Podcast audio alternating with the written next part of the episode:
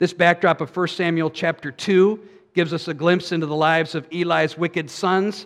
And I don't know if you noticed, but the constant contrast between the wicked sons and Eli, of Eli and Samuel, the one who's growing up in the house of Eli as the priest. Did you see that over and over? You have, you have these wicked sons are doing this in the sacrificial system. And Samuel was growing in the grace of the Lord. And then these guys are sleeping with the women who are supposed to be helping in the temple. But Samuel was doing right. Did you catch that? All the way through. God comes and says, I'm going to judge you, Eli, in your house. Everybody's going to die. Your sons are going to die on the same day. And uh, Samuel's still ministering. See what God is doing? In the midst of all of that wickedness in the nation of Israel, as you're taking your sacrifice to the tabernacle in Shiloh for them to sacrifice this beast for you, you're seeing these priests do all of these immoral activities and you're wondering, is God at work? And the answer is, yeah, he is. Well, we just aren't aware of that. He's preparing for himself a holy priesthood to show grace to the nation of Israel. So, here's how we're going to hang our thoughts as we move through this passage. There's going to be two main thoughts. It's not real great, but follow along with me, all right? We have the pathetic, and then we have the prophetic. So, we're going to start with the pathetic and then move to the prophetic. The pathetic is found in verses 12 to like uh, 21, which is a description of the priests, actually down to verse 26 even. And then the last part of the chapter is the prophetic, verse 27 to 36. And as I said, it's a lot to take off in one bite. And so hang with me. Pathetic. There's really two pathetic things that are mentioned there's pathetic priests, and then there's pathetic parenting Let's start with the pathetic priests. We went through Hannah's story in chapter 1, and she was barren and being ridiculed by her uh, uh, husband's other wife, Peninnah. We mentioned that her barrenness was symbolic of the barrenness of the nation of Israel, that there was supposed to be fruit and faithfulness in that nation, and there wasn't. The, the sins that we were reading about are not the result of some pagan culture coming in and influencing the people of God and forcing them to commit these wicked and lewd acts. These are the priests of God in the place of God, even in the very presence of God, committing these horrible sins uninfluenced by any outside forces. The ESV in our passage, and I hope you keep your Bibles open as we walk through the passage. I'd love to have you looking at your Bibles even rather than looking at me most of the time. But verse number 12 says, The sons of Eli were worthless men. It may be on the same page in your Bible. You may have to turn back one page to 1 Samuel chapter 1, verse 16, when Hannah is confronted by Eli in her praying Remember, she's so vexed and in anxiety. She prays that Eli thinks she's drunk, and her response to him in verse 16 is Do not regard your servant as a, same word, worthless woman.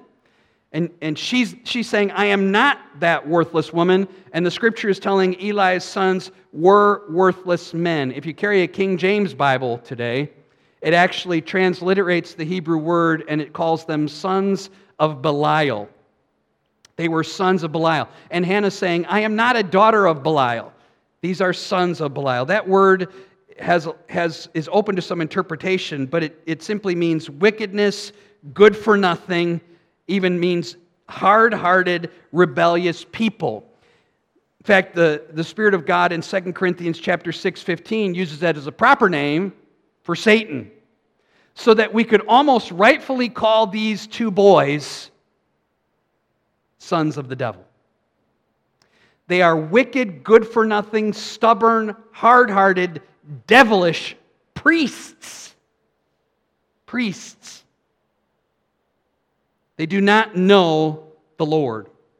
This is the description in verse number 17. They are sons of Belial. They did not know the Lord. Does this mean? Does this mean they didn't know who he was? They'd never heard of him before? They somehow made it into the priesthood, and someone said, Well, we're doing this for Yahweh, and they say, Who's that? Is, is that what it means? Of course not. They, they had knowledge of him. This means they did not know him relationally or experientially. And even worse than that, in your translation might say this, it, it, in, in other translations says they had no regard for God. It's like they didn't know him and they didn't want to either. It, it, it is very similar to when Pharaoh is approached by Moses and Moses says, uh, The Lord says, Let my people go. And Pharaoh says, Who's the Lord? I don't know him. It is the idea not of ignorance, but of arrogance. It, it, is, it is not a lack of knowledge, it is a defiant, stubborn spirit. And, and we can't just run past verse 12 and say, okay, we've got some villains in the story, and they're Hophni and Phinehas, Eli's sons. This, this is meant to shock us. These are people who are leading in worship. They are the religious models. They are supposed to be guiding the people of Israel into the presence of God, offering and helping with the sacrifices, both of uh, sacrifice for sin and then those thank offerings for accepting the offerings of sins. And they are, they are vile, despicable, devilish men who had no regard for God. Make no mistake about this that the fruit of these actions, both, both the priestly uh, the priestly violations that they would make and the purity violations that they would be involved in, those actions all flow out of a heart of stubbornness and rebellion to God. The, the, the fruit is always produced as a result of the root. And their sin is horrific. As I said, you have these priestly violations and these purity violations. There is greed and there is sexual immorality. And again, it, you may know this story and you've heard of these guys, but it, but it is meant to just overwhelm us with the horrific, despicable nature of their sins. Let's go over it, starting with the greed. Again, this is all pathetic. This greed. It says in verse number 13 that it was the custom of the priests. And there's some debate then on, on whether this was allowed, what they were doing. So here's basically what verse 13 to 14 is expressing. Families would come with their sacrifice. And again, without getting too in detail, there are sacrifices for atoning for your sins, and then there's sacrifices offering to the Lord. Hey, thanks for accepting that atoning sacrifice. And some of that food left over would be eaten by the family in celebration, but also the priests in Leviticus chapter, I'm just going to leave this up because we don't have time to turn there. Leviticus chapter 7, verses 28 to 36, if you want to read that later, that expresses what the priests were allowed. See, God made provisions for the priests to be fed with some of the sacrificial food. So a portion of that was meant for them. But Hophni and Phinehas weren't satisfied with what God had purported, uh, purported to them. So what they had is their servant they didn't even do it themselves.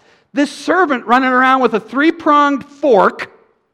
And when the, when the sacrifice was bubbling or boiling, and the scripture tells us in a pan, pan or a kettle or cauldron or pot, the priest servant would come in and say, uh uh-uh. uh the priest gets some of that. And this is like the earliest form of potluck, right? They go into the pot and stick it in, and whatever he'd pull out was taken for them. So there's some debate. Well, maybe this was allowed. No. It was not. In fact, if you look at the verses, it says, uh, again, there was, there was to be food given to the priest, but look what the end of verse number uh, 14 says, or the middle of it, it says, the fork brought up the priest, all that the fork brought up, the priest would take for himself and that this is not just a one time thing. They were hungry one day. It says this is a pattern of behavior. This is what they did at Shiloh, see it in verse 14, to all the Israelites. And another reason we know it is sinful is because verse 15 says, moreover, or and beyond that. And even if that isn't bad enough, with this servant running around with his fork, they did more. Again, there are certain cuts of meat that the priests were to get they weren't happy with that. So before they even cooked the meat, again, the servant would come.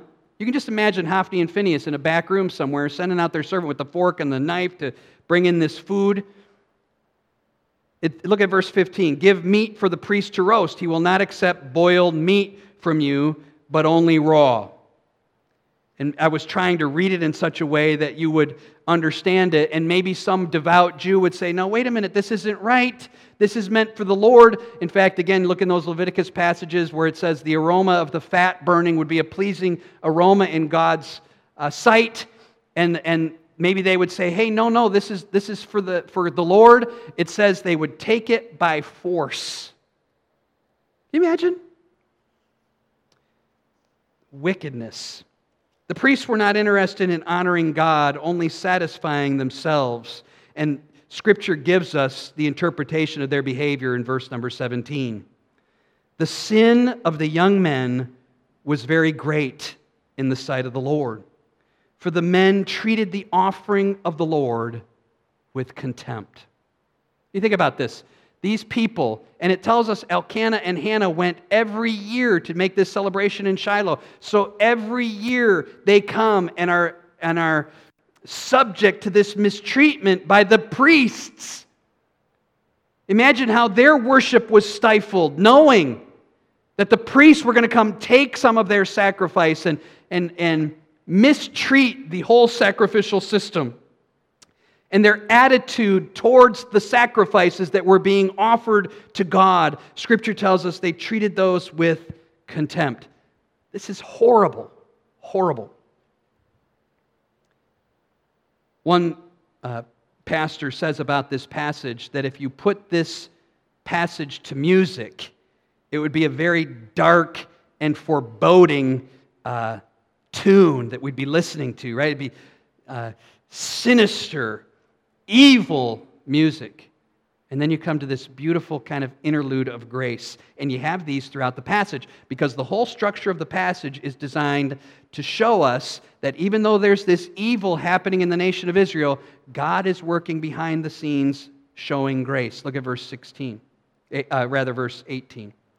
This is the first interlude. There's going to be two or three of these. First interlude of grace and hope.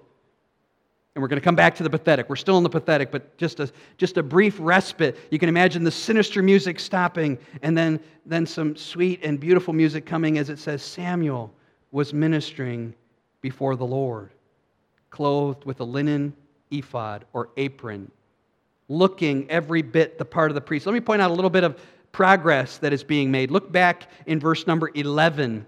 Just look at the little progress that Samuel's making. You're going to see this progress throughout the passage.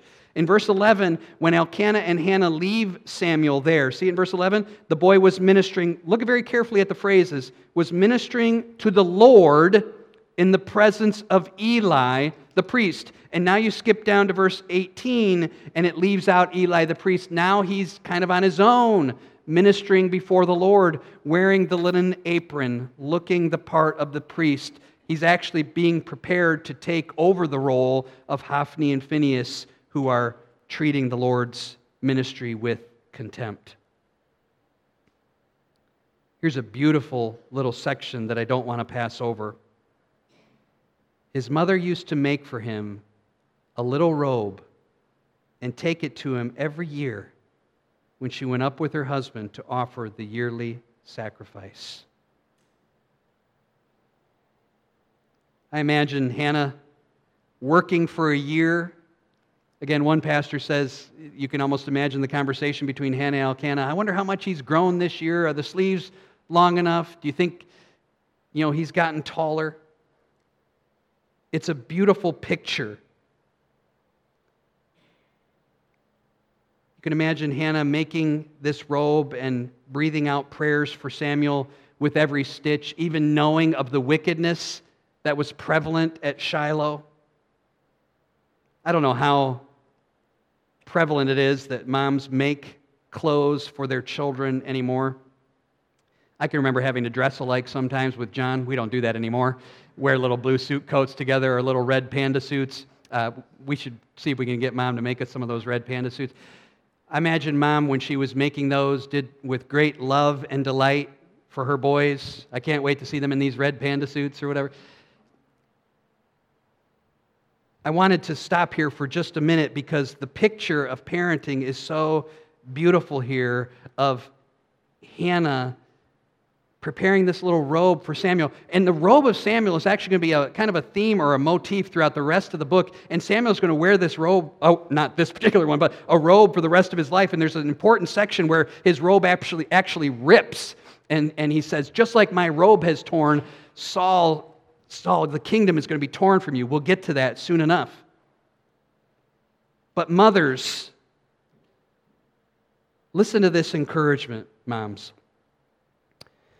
Quote Mothers still make garments for their children, not merely on the loom or with busy needles, but by their holy character displayed day to day before young and observant eyes with their words and their lifestyle and their habits of daily devotions. And we have young mothers here, we have mothers who have uh, teenagers in their home, and we have mothers who have raised children. The, the, the beautiful interlude of grace here of Hannah working and praying and making this little robe for her boy. Mothers have such a powerful influence on their children for good or for evil. And they observe what you say and, and how you act and your devotion to the Lord. And you are, I like what this author says, you are making garments for your children with your actions. It's a powerful reminder. And if you've raised children and made mistakes, as we all have, pray. Pray for your children that God would rescue them from whatever sins they might be in and be devoted unto God. There's a beautiful reminder here that ministry to children is so uh, important and critical. It is not that we are just babysitting little ones. We are investing in these children. Samuel is being is progressing in the faith and will one day take the place of these wicked priests. And we look at our nation filled with wickedness, inventing new ways to be evil the American Medical Association advising that we remove gender from birth certificates. And, and this is exciting to college professors because we're inventing new kind of lifestyles that we don't even have the words for yet. We're living in a cesspool of sin, but maybe the Lord is preparing one of these little boys and girls that comes to our little church. And you can be involved in working in that young life and progressing them in faith. Beautiful thing. I hate to leave that scene, but we see the grace of God being expressed to Elkanah and Hannah. And again, we're skipping through some of this. She conceives all these other children. Her prayer of 1 Samuel 2 1 to 10 is being fulfilled as she bears all these children. And Samuel, verse 21, we're seeing that progress again. We're just at the end of that interlude. He's growing in the presence of the Lord.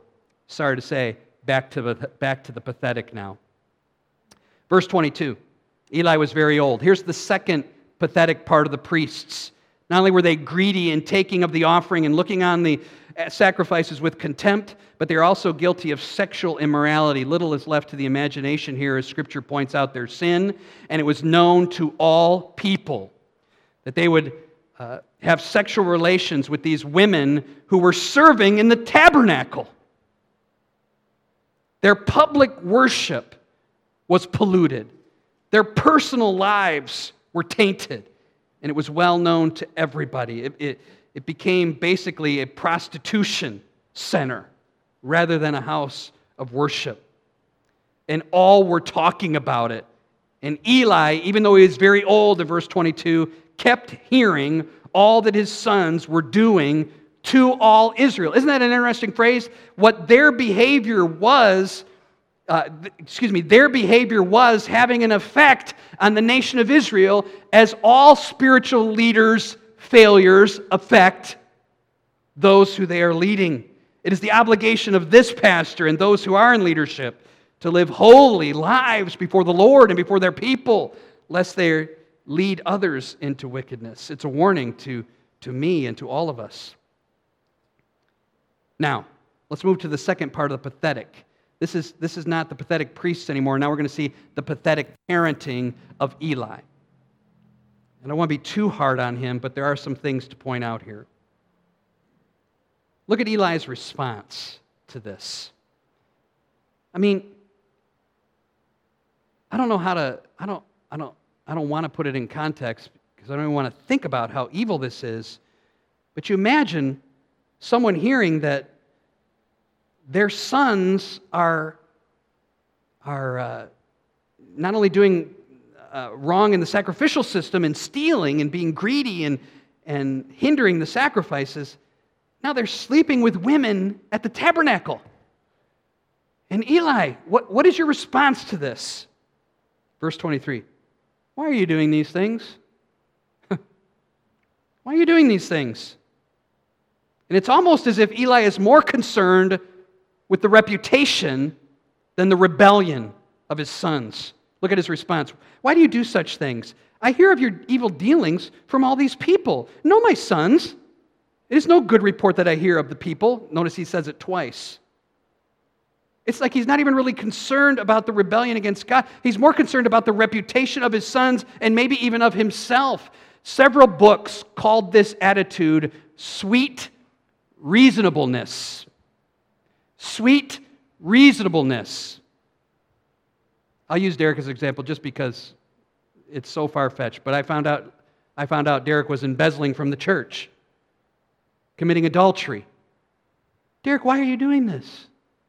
Well, don't you understand? Like, that is not the spirit with which we confront such open sin. Now, yes, it would be hard, very hard for Eli to approach his sons, but his obligation would have been to kick them out of the priesthood, to make a spectacle of them and say, This is not right. He is a failure in his parenting because he refused to address those situations in his children. Think about back to Exodus, uh, or rather, Numbers chapter 3. Aaron's own sons, when the priesthood start, Aaron's own sons, Nadab and Abihu, it says are offer, offering strange fire unto the Lord. We don't even know what that means. They were, they were, they were doing something uh, askew, let's say, in the sacrificial system. And God struck them down dead. That's unclear. Now, these boys are openly sinning in the sacrificial system and openly sexually sinning. And Eli, thinking back to those boys, should have said, Not so with my boys. This is wrong, instead of this mild rebuke. Here's what one writer says Eli could not bring himself to be harsh to his own sons. He could not bear that they should be disgraced. Now, listen carefully. He would satisfy himself with a mild remonstrance I looked that up.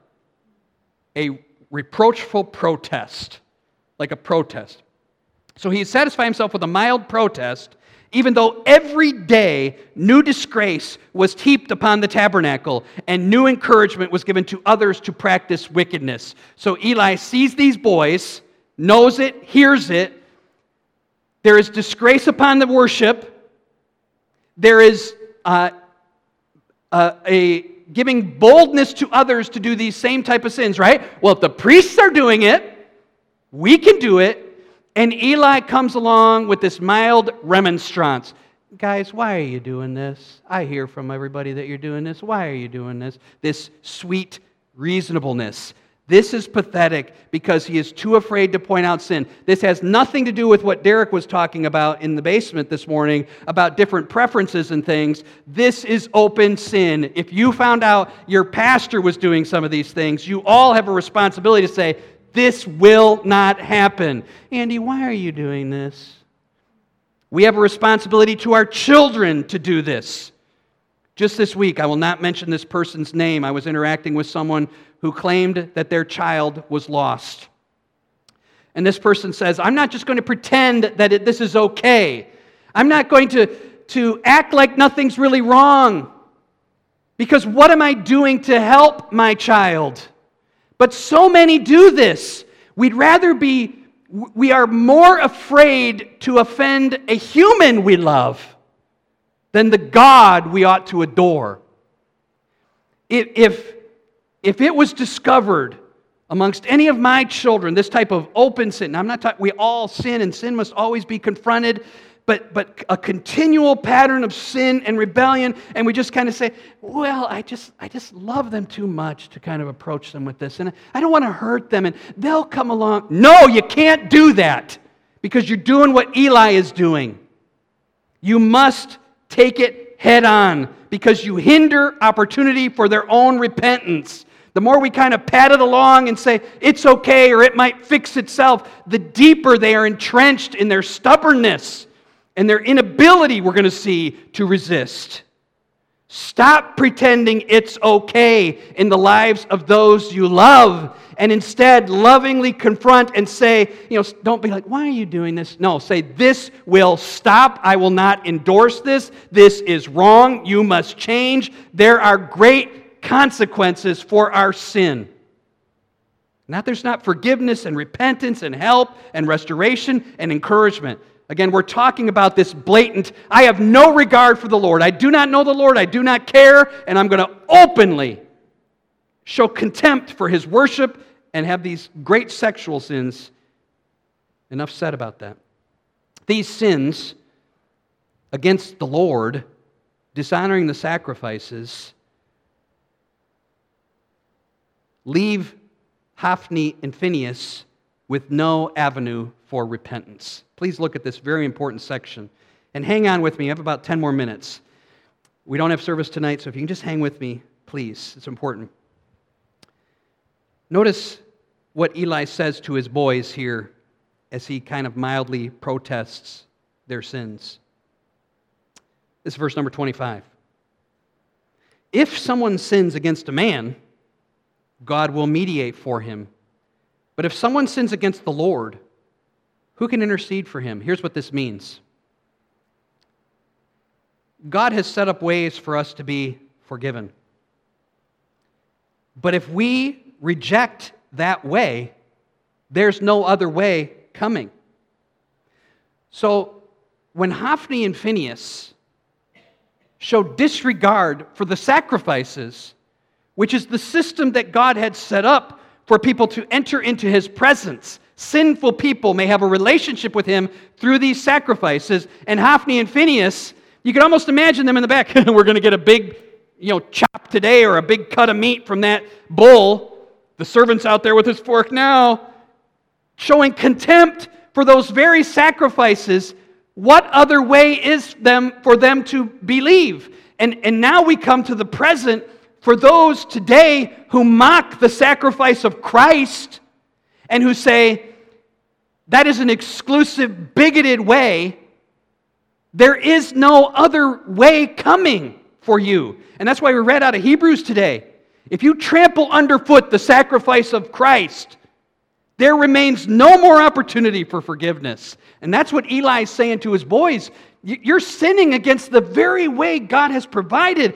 And, and and here's what the writers of commentaries, of people who are much wiser than I say Hophni and Phinehas loved their lust more than they loved the light, and they would not respond to Eli. Now, this is a very important part. Look what happened. Eli is this mild protest, but he is saying, guys, there isn't going to be a way for you. And it says at the end of verse 25, they would not listen to the voice of their father, for it was the will of the Lord to put them to death. It does not say, looking at it, it does not say God decided to put them to death because they wouldn't listen to their father. It said they wouldn't listen to their father because the Lord had already hardened them and made it impossible for them to respond. That is that judicial hardening we've been talking about recently. When a person continually uh, steadies themselves against the way that Christ has provided for salvation, there comes a point where that mercy is taken away, and now there is no opportunity. This is why Scripture says, Today, do not harden your heart. Today is the day of salvation. Because as that heart becomes stubborner, that's not a word, but more and more stubborn and, and stiff and rebellious, it entrenches itself until God finally judicially hardens that person and there is no hope for salvation. Now, how do we respond to that? There's a guy named Dale Davis who wrote a book on 1 Samuel that I have just loved reading. And he says there are two dangerous responses to this, and I'm going to add the right response. Here's the dangerous responses to when we, when we think about uh, God's judicial hardening and taking away the opportunity for repentance. A, one dangerous response is to criticize. Well, God, this just isn't fair. God, you're a God of mercy. I mean, come on. This isn't right. Isn't, isn't, aren't you a God of love? And we can criticize God. And then others will be curious about it. Now, Pastor, when exactly does that occur? How far can I go in sinning before God does harden me? You know why a person wants to know that? Because they want to go as far as they can before they're hardened. Or they're worried about a loved one who has gone a certain. That's not right either. David says we ought not to be critical or curious. I would say the response is caution. And David says this instead of wondering and worrying about how this occurs, instead let us tremble before God, who can justly make sinners deaf to the call of repentance. The longer you resist the call of salvation, the harder your heart becomes, and there is a moment where God says, Enough, no more opportunity. That is a warning to all of us. Let's have another interlude of grace, real quick. Verse 26. That's hard to take. In verse 26, it goes back to Samuel and this beautiful structure that the writer has given us. Let's go back to this boy Samuel. Oh, yes, let's. The boy Samuel continued to grow in stature and in favor with the Lord and with man. Doesn't that sound familiar? Same exact praising that is given to the Lord in Luke chapter 2, the Lord Jesus who's growing, and we're seeing a picture here. Now, I'm trying to finish. This is a long section. But I don't want to be in 1 Samuel till like 2040 or something like that. All right, so that was the pathetic, and that was bad. Here's God's response the prophetic. The prophetic. And we'll be much briefer in this. Thank you for your attention. Graciously and anonymously, a man of God comes to Eli. We don't know his name, we don't know his background, his heritage, nothing. But God sends a message to Eli. His word is a pronouncement of judgment. First, he mentions all the mercies that Eli has been given. And you can just read it for yourselves. We read the whole passage, but glance down at it as I kind of mention it. The man of God is saying to Eli, Hey, aren't you part of the chosen group? Didn't I choose your father? He's speaking of Aaron to be part of this special. I set him aside apart from all other tribes. He got to be the one to go into the, ta- into the uh, tabernacle and lead the worship and offer the sacrifices.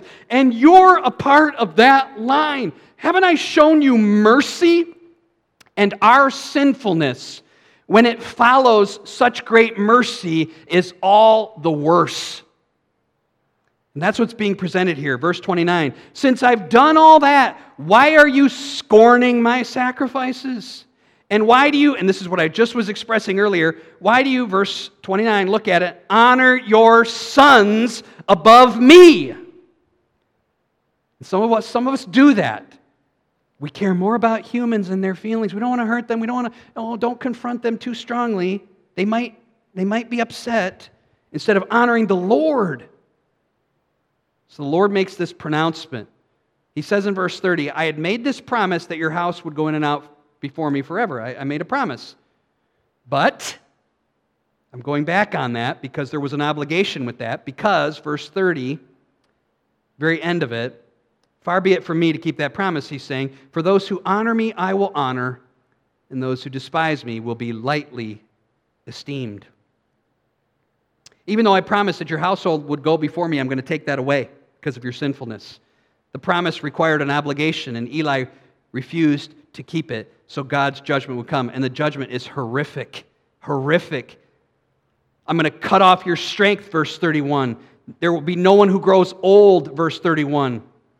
In distress, your household will look with an envious eye on all the prosperity that will be bestowed on Israel. And this will come to pass. The fulfillment will happen. Solomon one day, and I'm going to take you to that passage here in just a minute. Solomon one day will kick out the household of Eli, and they will be on the outside looking in at Israel's greatest period of history when Solomon and the temple and just Israel just wonderful nation, and they will be on the outside looking in because of this sin and he says, I'll leave one person, verse 33, and the only reason I'm going to leave him is for him to cry his eyes out so he can see all that has happened to his family. And in case you're wondering if this will really happen, here's the sign for you. Your boys are both goners on the same day. They will both die together. And in their place, verse 35, I'm going to raise up for myself, and this is what he's been doing all along in these little interludes God is working even in the midst of wickedness. In, in the midst of that, I will raise up for myself a faithful priest who will do according to what is in my heart and in my mind. I will build him a sure house. He will go in and out before my anointed forever. And everyone who's left in your house will come to that person and say, Please, let me have a piece of bread. A huge reversal is happening. This is all fulfilled, and we'll get to it in time in 1 Samuel chapter 22 when Doeg the Edomite kills 85 members of Eli's household and leaves one, the guy who's going to cry his eyes out, is Abiathar. And Abiathar was eventually replaced by Solomon with Zadok. And Zadok is partially the fulfillment of verse 35. I mean, Samuel is a partial fulfillment of verse 35, raising up this faithful priest. Zadok is partial fulfillment. But let me read to you this from 1 Kings 2 26 and 27, so you understand that the word of the Lord always is fulfilled as God cleanses his priesthood. Just listen to this 1 Kings 2 26 and 27 to Abiathar the priest, this is one guy, the one guy left from Eli's line, the king said, Go to your estate, for you deserve death. He expelled Abiathar from being priest, but Zadok was set up in his place. And this is 1 Kings 2:27 for your later reading, thus fulfilling the word of the Lord that had been spoken concerning the house of Eli in Shiloh. So, all of this wickedness, God says, this will not stand. I will raise up for myself a priest. I'm going to bring someone in. It's going to be Samuel at first, it's going to be Zadok eventually, who's going to do what I have asked. But all of this, here's the punch of the story all of this foreshadows our great, faithful high priest, the Lord Jesus Christ, who we sang about in one of our songs, didn't we? Which song was it? Before the throne of God above? A great high priest we have who ever lives and pleads for me. Hebrews 2:17 calls him a merciful and faithful high priest who makes propitiation for our sins. He ever lives to make intercession for us. Would you today stop being stiff necked and stubborn and recognize I am apart from Christ? I am trusting in myself, and I want desperately to be forgiven. Because, I mean, the warning is you harden yourself one more time today, that could be it. Such important lessons, several to review. Godliness and holiness in our personal lives is demanded of God's servant leaders. Personal holiness is demanded in those who would lead His church. And of course, in all of our lives. We honor him and respect him. We need godly mothers and fathers who raise their children to honor God, who are not afraid to point out sin lovingly in their children's lives instead of saying, boys will be boys and they'll get over it, and hey, someday maybe they'll come around. And bit, the biggest reminder is this in the darkest of all moments, God is working, and there is always grace, even for you today. Well, Andy, you don't know. I have this background. I've done this, and this happened to me, and I. There is grace for you. The only thing that hinders you today from responding is your own stubbornness, your own hard heartedness. Respond. What is God saying to you? The way we all respond, last thing I'm going to say, the way we all respond to this today is all dependent on who you think is talking. If you think Andy is talking, you could take it or leave it. If you think this is something Andy created this week and he studied and put this together, okay, this is Andy's advice to me, then whatever. But if you believe that God has spoken to us today from his word, then that may require a different response. And I've been praying that you would respond in whatever way the Spirit leads you to do. Maybe to be saved, maybe to make changes in your life, confront sin where you see it, but mostly to thank God for the grace that He's bestowed. Let's bow our heads to pray.